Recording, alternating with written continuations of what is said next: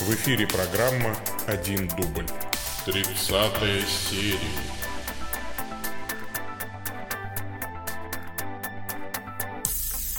Во имя Отца и Сына и Святого Духа. Аминь. Привет, дорогие мои слушатели. Не говорю слово телеграмму слушатели, потому что телеграм на территории Российской Федерации заблокировали. Я еще не знаю, как будут развиваться события, но об этом чуть позже поговорю с вами. А, итак, это московское время у нас 12.51, а день на календаре 16 апреля 2018 года.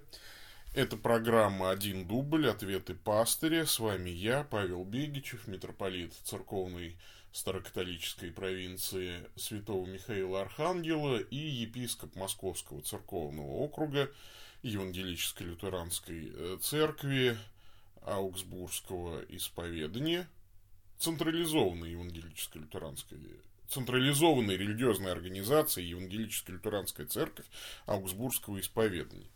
Э, прошу прощения, вот это дефицит сна, э, значит, сказывается последние дни, совсем не высыпаюсь, но э, это даже прикольно, наверное. Буду нести чушь, повторяться по нескольку раз.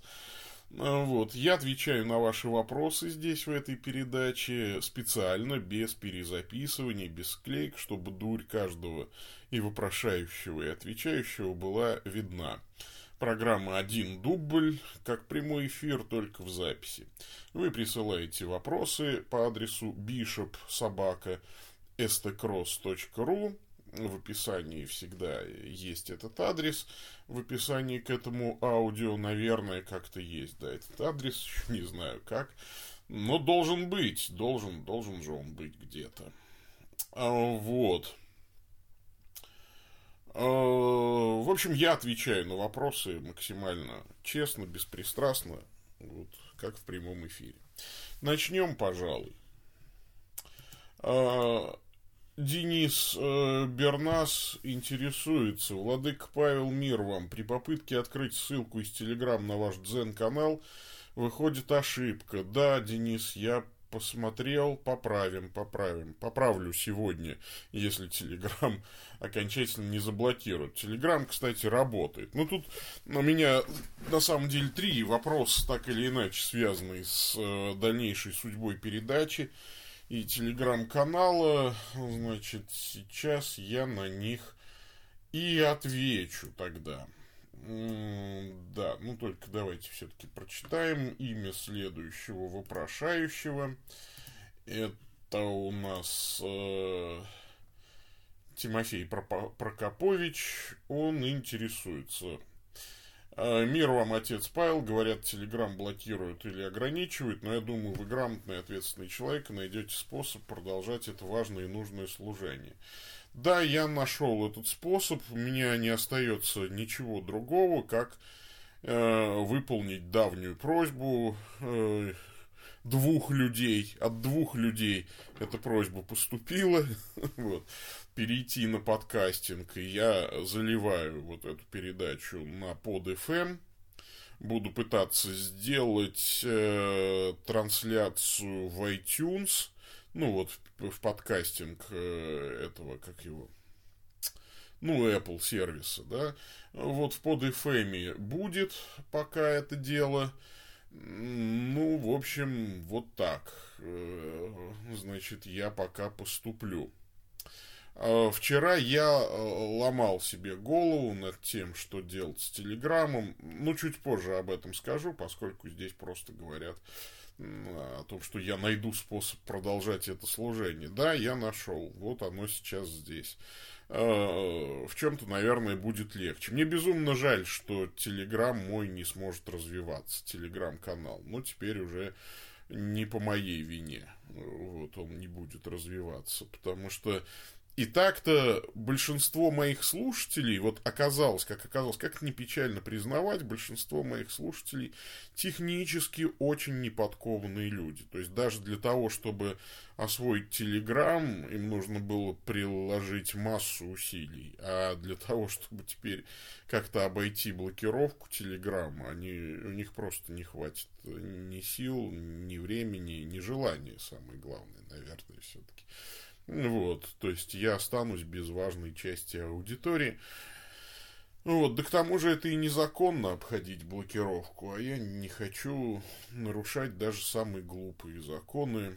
Вот, тем более они в данном случае не противоречат моей вере в Бога, и всегда есть альтернатива, ну чего стучаться в открытую дверь-то. Вот, пожалуйста, под FM никто не заблокировал. Продается, правда.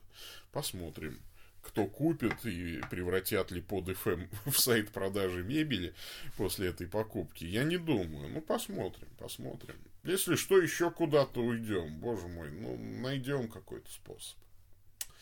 Значит, э, пойдем дальше. Значит, второй вопрос от Тимофея Прокоповича.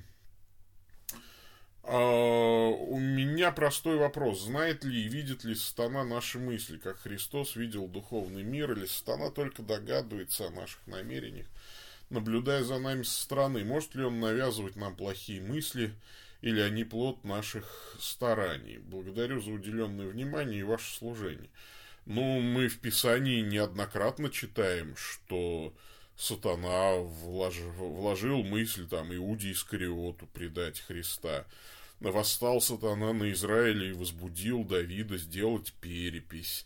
А, для чего, она не Сапфире, Петр говорит, для чего ты допустил сатане вложить в сердце твою мысль, солгать Духу Святому? Сатана работает с нашими мыслями. Сатана эти мысли посылает, и значит, каким-то образом он их, безусловно, может читать.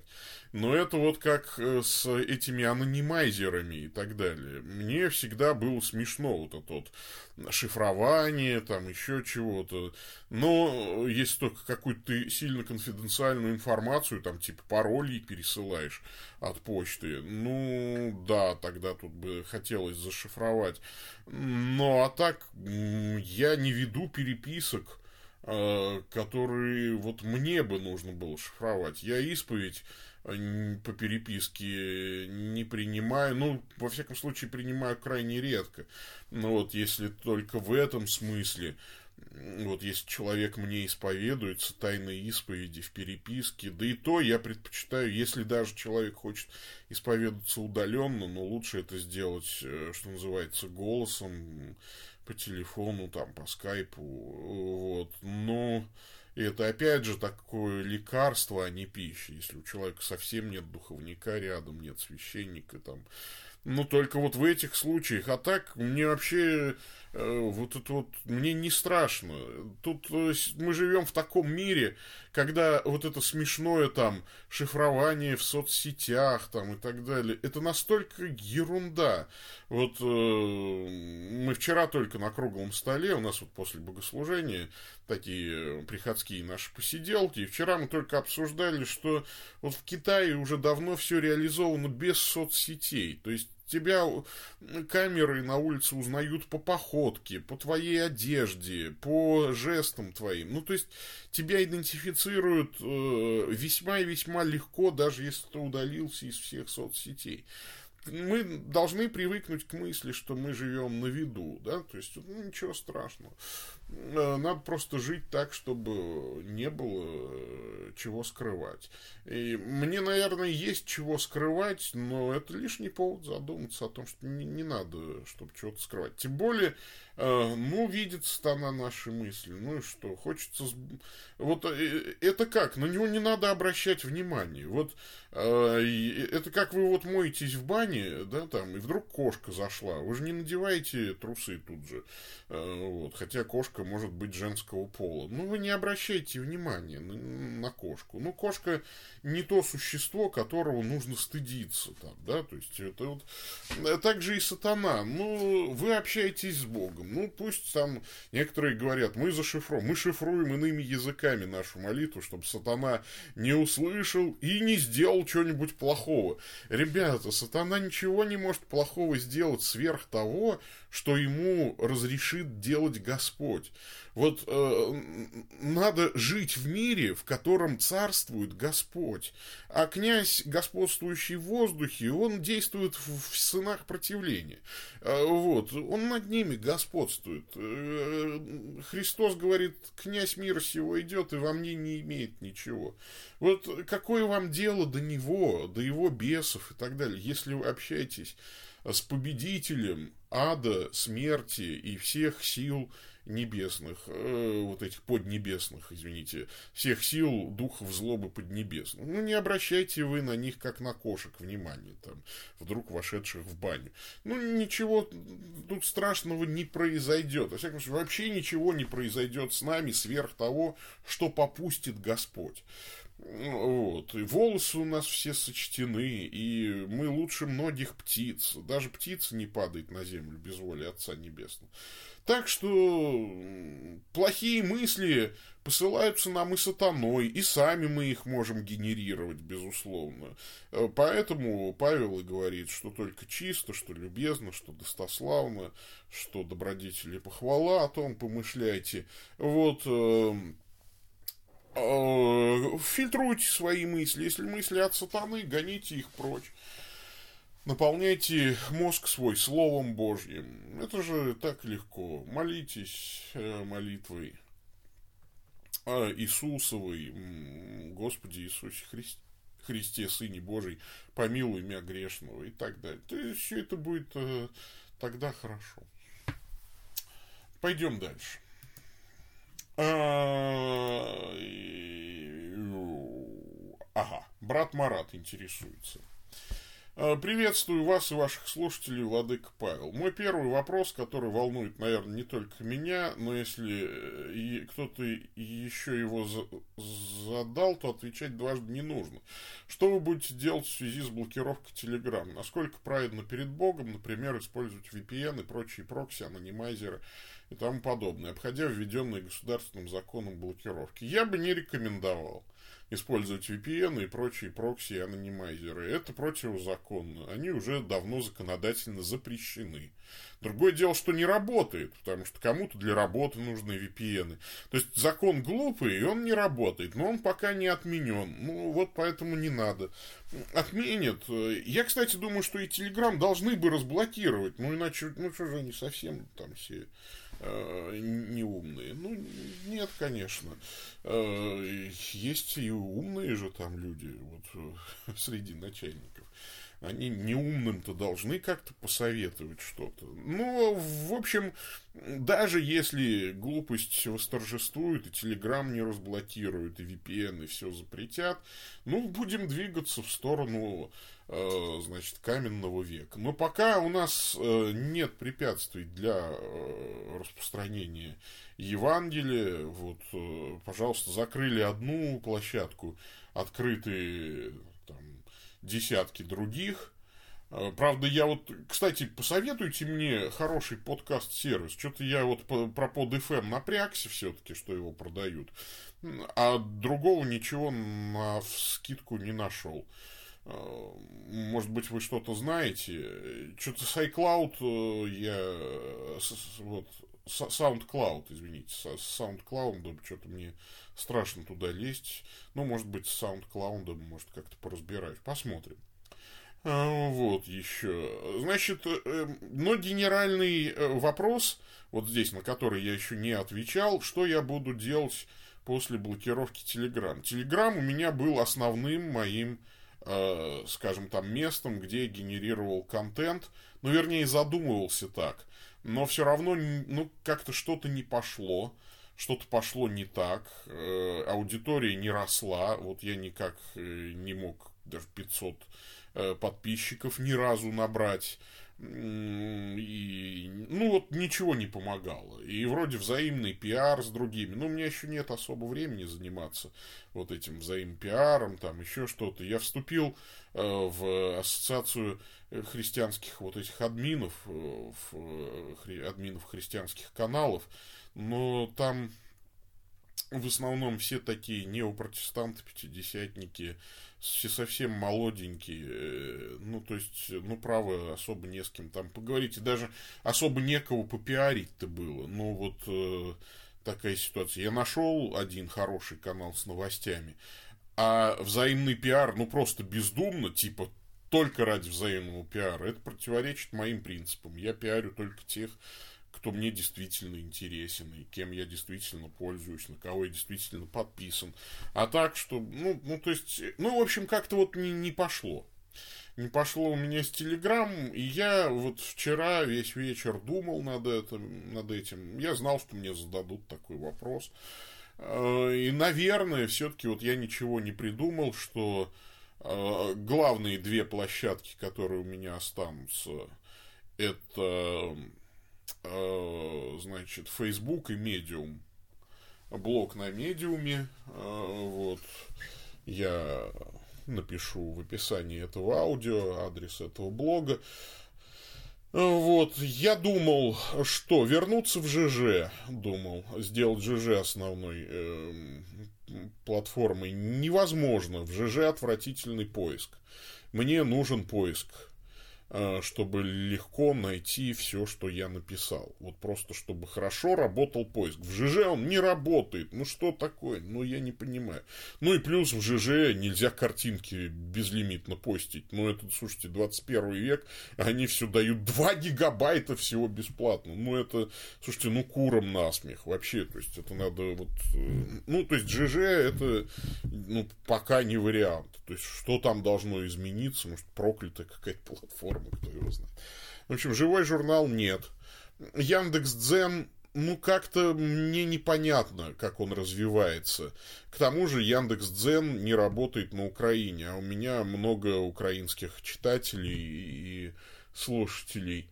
А, по той же причине нет ВКонтактику, потому что тоже заблокирован на территории Украины. И можно было бы уйти во ВКонтакте, там неплохая, неплохой сейчас э, вот этот эм, сделали, ну, платформу для написания статей, э, вот. ВКонтакте меня бы всем устраивал, но он заблокирован на большой территории, довольно-таки на территории Украины. Поэтому медиум. Медиу, в медиуме хороший поиск, значит, в медиуме хорошие э, возможности загружать э, ролики ютубовские, ну, то есть вообще все, что хочешь загружать. А, вот, э, значит, основная платформа а, с дублированием на Яндекс Дзен все-таки буду все дублировать на Яндекс Дзен. И с, э, значит, ну и Facebook, Facebook никуда не денешься, э, значит, он, ну, там рекламу можно делать, какое-то вот мероприятие поднимать. Там много народу. Вот только ради этого я терплю Facebook, хотя ненавижу его. Facebook э, как-то выборочно показывает мои постинги, э, аудитория не расширяется из-за этого. Очень трудно э, разобраться, как все там это работает, э, как вот он... Э, то есть, как бы в Фейсбуке ты пишешь 10 постингов, а люди видят там из них 3 ну, вот, э, а остальные просто мимо них проходят и все. Ну, но на Фейсбуке у меня есть и официальная страница, и такая, значит, личная страница, вот. Они отличаются цветом аватарки. Есть аватарка черно-белая и есть такая же цветная. Ну вот, э, значит, что еще? Ну, в Телеграме пока... Вот у меня пока Телеграм работает. Я не включаю никаких VPN, никаких анонимайзеров. Но пока работает, буду и в Телеграм все это постить. Соответственно, в Медиум э, переезжает рубрика... Э, ну, то есть все рубрики туда переезжают. Рубрика «Экспресс-экзигеза» туда переезжает. Э, вот. Ну, все, что было в Телеграме, переезжает в медиум. Короче, вот так. В Телеграме остается, что называется, до последнего бойца. То есть я буду постить в Телеграм, пока э, есть такая возможность. Как только вот физически я в Телеграм не смогу зайти, ну, значит, э, не смогу зайти.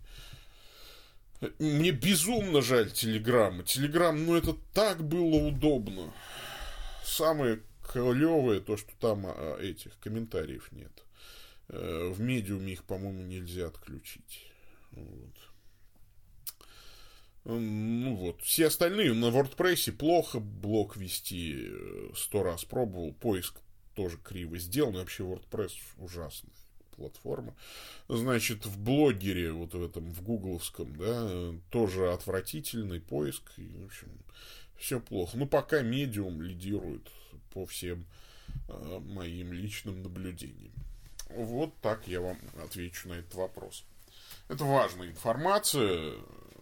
Ну, спасибо за понимание. Второй вопрос по поводу текстов из Римлянам 8.15, Галатам 4.6, привожу один. Так, во втором похожие слова и та же идея. А как вы сыны, то Бог послал в сердца ваши духа сына своего, вопиющего овочь.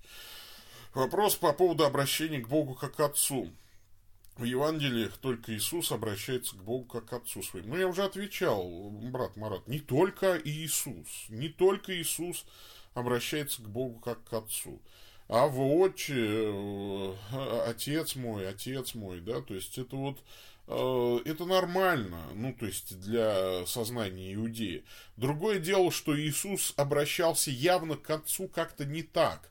Он ведь не просто называл Бога Отец мой, а, во-первых, отграничивал Отец мой и Отец ваш. То есть он всячески подчеркивал, что его сыновство принципиально другое, чем наше сыновство. А дальше вы тут приводите много э, текстов. Отец твой, видящий тайное, воздаст тебе явно. Да, там, то есть, э, Авва, отчий и так далее. Насколько это корректно так говорить? Ну, вполне корректно. Папа, значит, папочка, по моему мнению, излишняя фамильярность, пишете вы, я с вами согласен. Э, хотя, опять же, ну, кто я такой, чтобы судить другого? Я вот не могу.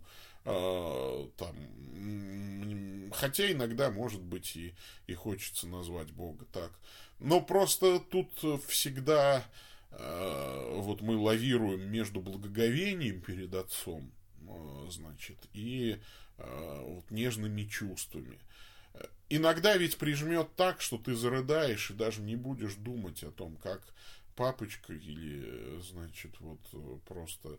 Э, просто нас ведь коробит от того, что мы видим часто, как вот папочка действительно превращается в фамильярность обращения. Типа, папочка тачку быстро дай мне там, ну, значит, там, папа э, денег. Там, ну, то есть, когда э, э, э люди, э, ну, действительно перегибают, а ведь можно по-разному сказать там слово папочка. Ну, вот. Хотя я лично в, в личной даже импровизационной молитве не решаюсь. Мне очень нравится высокий стиль молитвенного общения. Вот. Мне кажется, он характеризуется э, ну, некими взрослыми отношениями, что ли. Вот. Особенно, если это сопряжено с публичными молитвами. Но в личной молитве еще ладно, да, там, то есть, вот э, мы недавно с моей дочерью старшей э, опаздывали, ну, вот э, у нас дома отключился свет, нас сверху залили соседи, вообще у всего стояка просто отключился свет, залил вот, электричество. Нет дома интернета. Э, значит, а это мой был выходной, я должен был читать лекцию из э, дома, а дочь моя у меня учится как студент. Она должна была эту лекцию слушать. Ну и мы побежали с ней на улицу, в каршеринг, прыгнули в машину и, значит, э, поехали в офис ко мне, чтобы, потому что в офисе есть интернет, компьютер, все хорошо, как бы все оборудовано. И вот мы едем, и я прошу, дочь, напиши в общий чат нашим студентам, что мы едем, у нас отключился свет, но нужно, значит, это, можем опоздать. И дочь моя пишет другим людям, мы с Владыкой, значит, у нас отключился свет, мы с Владыкой едем, значит, в место, где есть интернет, возможно, э, опоздаем. И мне это очень понравилось. вот она, э, значит, э, в публичном неком пространстве называет меня как положено, да, она не пишет, мы с папочкой поехали, ну, как бы подчеркивая, э, хотя, когда она была маленькая, она меня и, и папусик там называла, и так, ну, то есть это же, ну, как вот, но ей уже 19 лет, теперь вот и она в публичном пространстве, и, конечно, не будет же она там, выходя за кафедру, говорить там, папусик, можно, значит, я свидетельство расскажу. Конечно, она обратится ко мне на людях, владыка. Вот, ну, э, там, а официально обо мне в третьем лице там будет говорить его высокопреосвященство, например. Ну и так далее. То есть это все-таки признак взрослости. Вот все эти папочки, папусики, это для очень инфантильного духовного возраста и для очень интимных каких-то действительно молитв. А, а все-таки в публичности, в паблике, мне кажется, это действительно очень и очень фамильярно. Вот поэтому и возникает ощущение фамильярности. Пойдем дальше. Э, служащий задает вопрос. Здравствуйте, отец Павел. Пишет вам служащий. Спасибо за ответы на прошлые вопросы. Первый. Простите, может, задам уже достаточно избитый вопрос, который вспомнился после прослушивания вашего последнего ЧПИ, с которым согласен. Как, правильно, как понимать и применять правильно заповедь о том, чтобы подставить другую щеку, если тебя бьют по первой? Э, по первой щеке. Первым. У меня не правая и левая вульгарно, у меня щеки пронумерованы. У меня первая щека и вторая. Очень хорошо. Забавно. Э, слышал немало христианских анекдотов на эту тему. А все-таки серьезно, здесь говорится больше о буквальном исполнении, и в этом случае рождается яркая картина злоупотреблений со стороны наших врагов. У тебя отдирают, отбирают деньги, а ты отдаешь сотовый телефон. Тебе приходит бомж, усаживается есть на твоей кухне, а ты его еще кладешь его потом на свою кровать. Тебя подсиживают на работе, ты добровольно уходишь со своего места, наконец тебя бьют, ты не сопротивляешься, подставляешь нетронутые места на твоем теле. Или же текст о щеке больше говорит о неком духовном намерении, намерении по отношению к твоим агрессорам. В этом случае можно защищаться, а может совершать и упреждающие действия. И, ну вот, э, дорогой служащий, это классически, да, вот разыгрывается фантазия у человека, который не знаком с теорией пацифизма, с, с теорией ненасильственного сопротивления. Понимаете, это сопротивление, оно не насильственное. Подставить другую щеку – это не проявление слабости, это проявление силы, это сопротивление. Просто ты не бьешь в ответ. Я вам рекомендую почитать э, на эту тему Махатму Ганди, Мартина Лютера Кинга – или Якова Кротова, отца Якова Кротова. Ну, вот, э, теории пацифизма, христианского пацифизма. Ну, Махатма Ганди не христианин, но для теории ненасильственного сопротивления он очень много сделал. А, Вильгельм Буш, кстати, вот рассказывает про французского евангелиста Дапоццо. А, значит, ему раздробили руку в концлагере. А, значит, э, начальник лагеря его однажды вызвал э, к себе и при нем ел фантастические блюда, а Допотцу умирал от голода, а потом начальник лагеря сожрал печенье, которое Допотцу при, прислала жена в посылке его. Значит, э, она вот, там было плохо с питанием в Париже, жена экономила, чтобы испечь это печенье, и вот начальник лагеря его сожрал на глазах французского э, евангелиста. И вот он говорит, такая, такой гнев сначала вот как бы поднялся во мне, а потом я понял, что бедный ты человек, нет того, кто бы мог тебя любить. Тебя окружает вообще лишь ненависть, ты поэтому только так себя ведешь. Э, вот. И после войны Допотца выжил, и начальник э, вот этого лагеря как-то тоже выжил. И После войны Допоца его навестил, тот побледнел, говорит, вы хотите отомстить? Да, ответил Допоца, я хочу вам отомстить. Я хотел бы выпить у вас чашку кофе и привез с собой торт. Мы вместе сядем и поедим. И вот знаете, вот это на самом деле гораздо сильнее мести и так далее. Это вот э, э насилие и, и вот любовь, она ведь всегда побеждает, да, там, то есть вот тут всегда хочется нарисовать какую-то странную картину, да, там вот бомж, которого нужно положить в постель. Ну, во-первых, э, вы должны все-таки защищать, да, да, там здоровье своей семьи, своих детей, э, поэтому бомжа, значит, не надо пускать в квартиру по бомжу надо, можно помочь сотней других способов, если уж надо ему помочь. Вот. Хотя кто-то и пускает, если живет один. Я знаю, там, Лена Денисова в своей, она жила, когда там отдельно, вот на квартире на своей, она в своей ванной мыла бомжей, там, значит, вот и так далее. То есть она превратила фактически свою квартиру э, в э, такой приемник. Но это ее был выбор и так далее. И она блаженна, кстати, в этом плане. Мартин Лютер Кинг писал, да, там, помните, бросайте нас в тюрьмы, мы будем по-прежнему любить вас, подсылайте своих убийц и насильников, обряженных в колпаки, в наши дома. Мы будем любить вас, но будьте уверены, мы победим вас нашим умением терпеть страдания, и придет день, когда мы обретем свободу. Это будет свобода не для нас одних. I have a dream. Да, ну, почитайте, это увлекательное, э, в общем-то, ведь э, ощущение, да, по-моему, э, вот я тоже где-то читал, что когда там шли два христианина, и навстречу им шла ватага таких плохо себя ведущих, агрессивных молодых людей, один христианин говорит, ну что, надо бежать, наверное. Тот говорит, ты что, бежать это трусость? Разве ты не читал в Евангелии о подставлении другой щеки? Это же сильная позиция.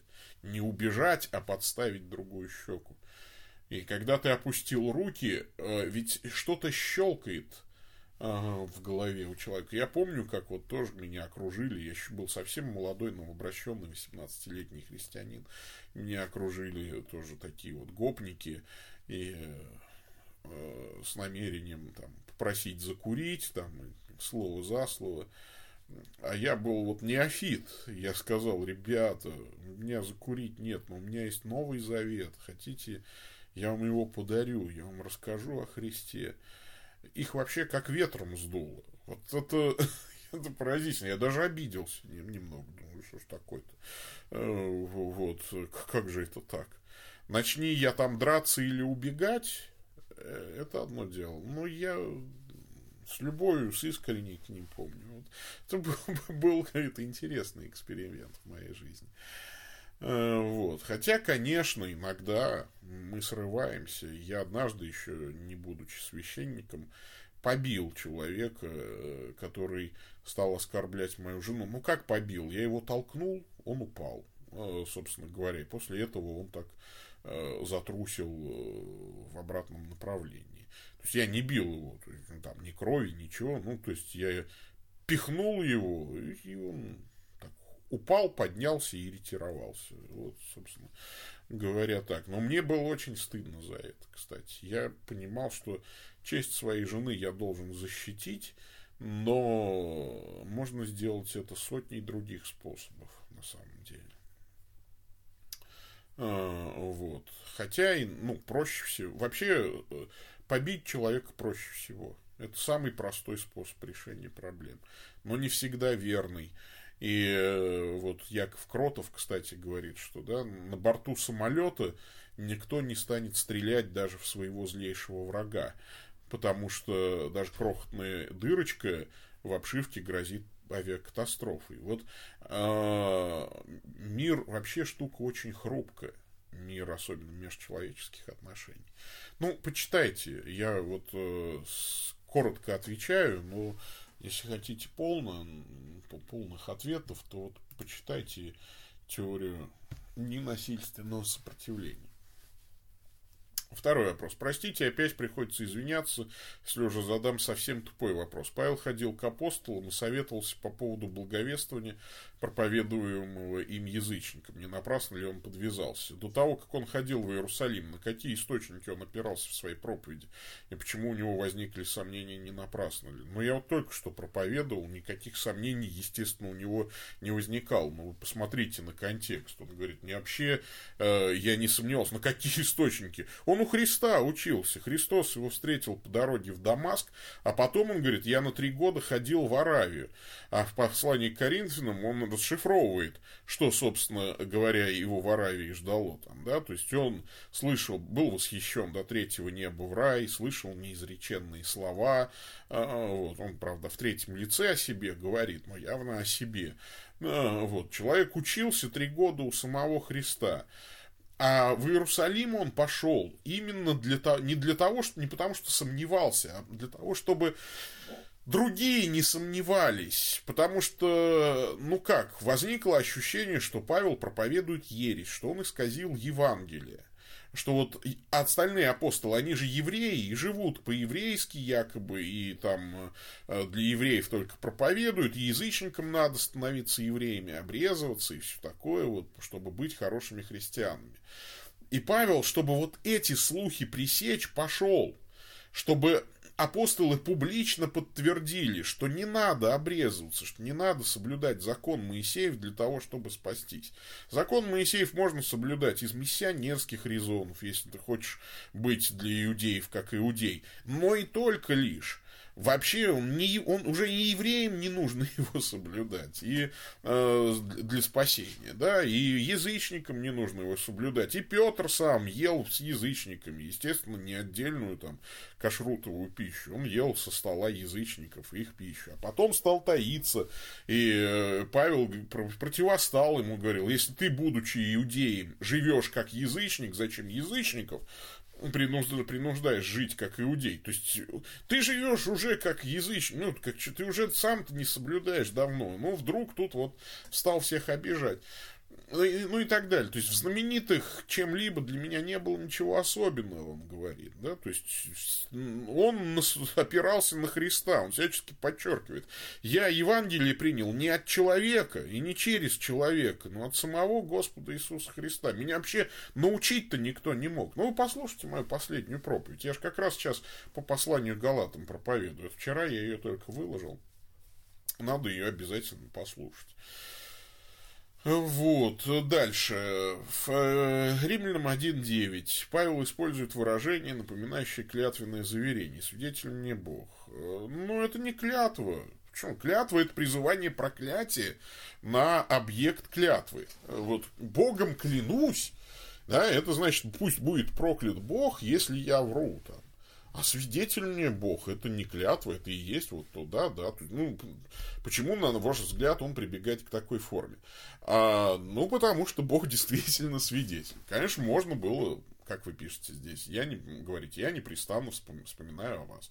Ну, иногда для усиления таких вот, э, э, для эмфатических усилений мы употребляем это.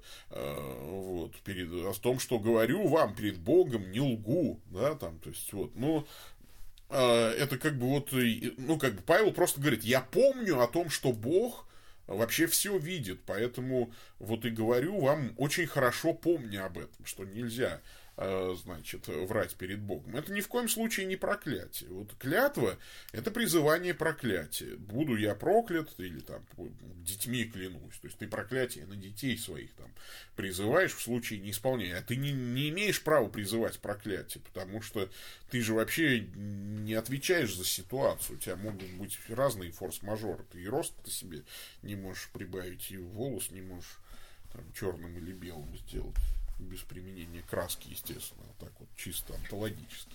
Ну, в общем, вот мне кажется, как-то так я должен ответить на этот вопрос. Пойдем дальше.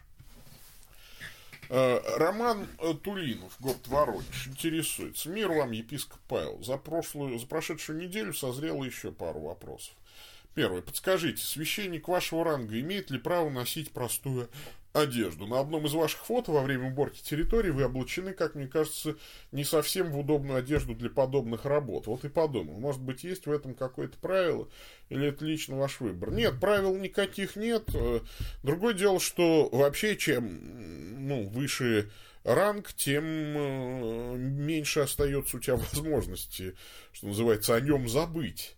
Одежда, она ведь помогает прежде всего тебе не забыть, кто ты есть, а ну и другим тоже, конечно, она подает определенный сигнал. Это проповедь. Но я не согласен, что это неудобная одежда. Да, действительно, территорию я э, убирал не в э, епископской э, сутане. Я надел простую священническую рабочую сутану. Ну, кстати, она очень удобна. Это вот вы зря говорите, я не согласен. Э, францисканцы, монахи, они в сутанах даже в футбол играют. Посмотрите сериал про отца Брауна, замечательный вот этот английский сериал. Ну, вот. Э, ну, то, то есть человек там в сутане, вот отец Браун в сутане ездит на велосипеде, то есть вообще все делает в сутане. Это просто нужна привычка к этому. Вам кажется эта одежда неудобной, мне она кажется очень удобной, мне всякая остальная уже кажется неудобной. А в сутане вообще все удобно делать. Ты вообще э, о многих вещах не думаешь, о которых ты думаешь, когда у тебя просто брюки и рубашка. Ну, особенно, когда речь идет о толстом человеке, типа меня. То есть мне кажется, что это было очень удобно, тем более она была, ну, рабочая, это, то есть я ее не боюсь испачкать, да, у меня есть более-менее такая приличная для повседневной носки, а есть рабочая сутана, ничего тут страшного нет. Я, это мой сознательный выбор, специальных правил, ну, таких не существует, вполне можно ходить просто в рубашке, брюках, в рубашке с колорадкой, там, или просто я иногда хожу в светской одежде. Если я, допустим, иду с ребенком э, в торговый центр, в игровую, на игровую площадку, там, ну, наверное, нелепо будет, если я буду в сутане с крестом. Я, кстати, один раз так получилось, просто я э, ехал куда-то, заехал ну, за младшей дочерью, и мы поехали. Я не стал переодеваться. Э, вот, потому что был на каршеринге, некогда было переодеваться, но я э, на перстный крест хоть снял, снял колорадку, ну, просто вот в, в длинной сутане. Ну, про, да, и если я иду в магазин, там, в Ашан за продуктами, я сутану не обязательно надеваю, а иногда надеваю, а иногда не надеваю, но чаще надеваю, чем не надеваю. Второй вопрос. Может ли пресвитер или епископ церкви не иметь пасторского дара? Под пасторским даром понимают душепопечителя. Пастор и пресвитер это синонимы или все-таки есть разница? Вот дар душепопечителя это ведь очень такой специфический дар, э, который есть действительно не у всех. Но дар пасторства, я понимаю, не только дар душепопечительства. Дар пасторства дается во время рукоположения. Вот э, к э, кандидату в рукоположные выдвигаются требования. Мы их все знаем. Они в послании к Тимофею, в послании к Титу описаны. И э, человек должен быть, ну, тих, миролюбив и так далее. То есть, как бы, ну, предрасположен к разговору с, с другими людьми, должен быть учителен. А, вот. И потом ему дар Святого Духа, дар священства передается. Э, в этом смысле минимум миниморум для пастора – это уметь выслушать исповедь и возвестить о прощении грехов. А, вот. Не обязательно давать совет. Вот нужно уметь просто слушать. Ведь мне кажется, что 80% работы душепопечителя – это просто уметь слушать. Ничего не говорить особенно. Да? Там, то есть слушать, слушать, слушать. И говорить о-хо-хо как добрый дедушка такой, да, сажать человека себе на колени, гладить по голове, слушать его и говорить, ох-ох-ох, так, значит, ну вот, и, э, и мне кажется, что 80% проблем у людей уже решатся. Люди, когда выговариваются, они сами видят и свои проблемы, начинают видеть пути их решения. Иногда можно спросить, а сами-то вы как думаете? Человек начинает рассуждать и неожиданно говорит, о, ага, Э, вот. Э, конечно, не всегда, да, бывают сложные ситуации, бывает э, нужно привлечение специалиста с, психо, с образованием психолога, там, психиатра даже, психиатрические проблемы и так далее. Ну, надо, если медицина уже тут требуется, медицинская помощь человеку, ну, надо врача позвать. А все остальное пастырь работает с грехами, с духовными вещами. То есть, конечно, нельзя рукополагать в пастыре человека, который из новообращенных, например, у которого нет опыта, который не знает священное писание. Да, таких нельзя рукополагать, конечно. А, вот. Поэтому, ну, так я отвечу на ваш вопрос. Пойдем дальше. А, вроде я никого не пропустил, да. А, вот, э, Дмитрий, человек Дмитрий интересуется. Добрый день, Владыка Павел. У меня э, к вам такой вопрос. Обладали ли душой неандертальцы? Нуждались ли они, как и мы, в спасении? Искупил ли их также Христос? С уважением, Дмитрий. Дмитрий, я вас, наверное, разочарую. Я не верю в теорию эволюции. Вот просто вообще. Я, кстати, когда получил ваш вопрос, значит, набрал неандерталец, посмотрел в Википедии, понял, что со времен моего школьного детства не изменилось ничего в этой информации. Э, но э, насколько вам бы этот вопрос лучше всего задать э, в Центр апологетических исследований, вот, Сергею Леонидовичу Головину. Он ученый, он как раз док во всем этом. Он вам с научной точки зрения докажет, что никаких неандертальцев не существовало. На самом деле, что неандертальцы это просто человек. То, что называют неандертальцем, это просто люди, ну, особый такой вот вид людей, и они ничем не отличаются, собственно говоря, от людей. А, вот, ну, если есть там отличия, то они не принципиальные. Вот. И во всяком случае не было никаких 600 там, тысяч лет назад. А, вот. Мир сотворен э, примерно 10 тысяч лет назад. Я в это верю твердо. А, я младоземельный креационист, и мне кажется, что ну, неандертальцы, это, ну как, Бог сотворил Адама и Еву. Ну, то есть, это вам надо спрашивать вот этих э, теистических эволюционистов об этом. Как? Бог сотворил Адама и Еву. От Адама и Евы произошли все люди. Наверное, какие-то люди после грехопадения очень сильно болели и выглядели, э, возможно, у них были какие-то мутации, да, и они выглядели вот как неандертальцы. То есть, вот те черепа, кости, скелеты, которые находят и идентифицируют как неандертальцев, мне кажется, что это просто ну, больные люди там и так далее, люди с отклонениями, люди там еще какие. Ну, вот во всяком случае, э, я вот смотрю на реконструкции лиц, череп, вот, по черепам, да, неандертальцев, я таких людей встречаю в московском метро регулярно ну вот с, с такими э, чертами. Я много езжу в метро и, и, и вижу их, да, и в этом смысле, мне кажется, э, ну, это какое-то как, какое-то лженаучное определение. Неандерталец. Обладал ли он душой? Конечно, обладал. Ну, да. Потому что если он потомок Адама и Евы, то, конечно же, обладал. А если не потомок, то, э, то не обладал. Вот, собственно, и простой очень вопрос.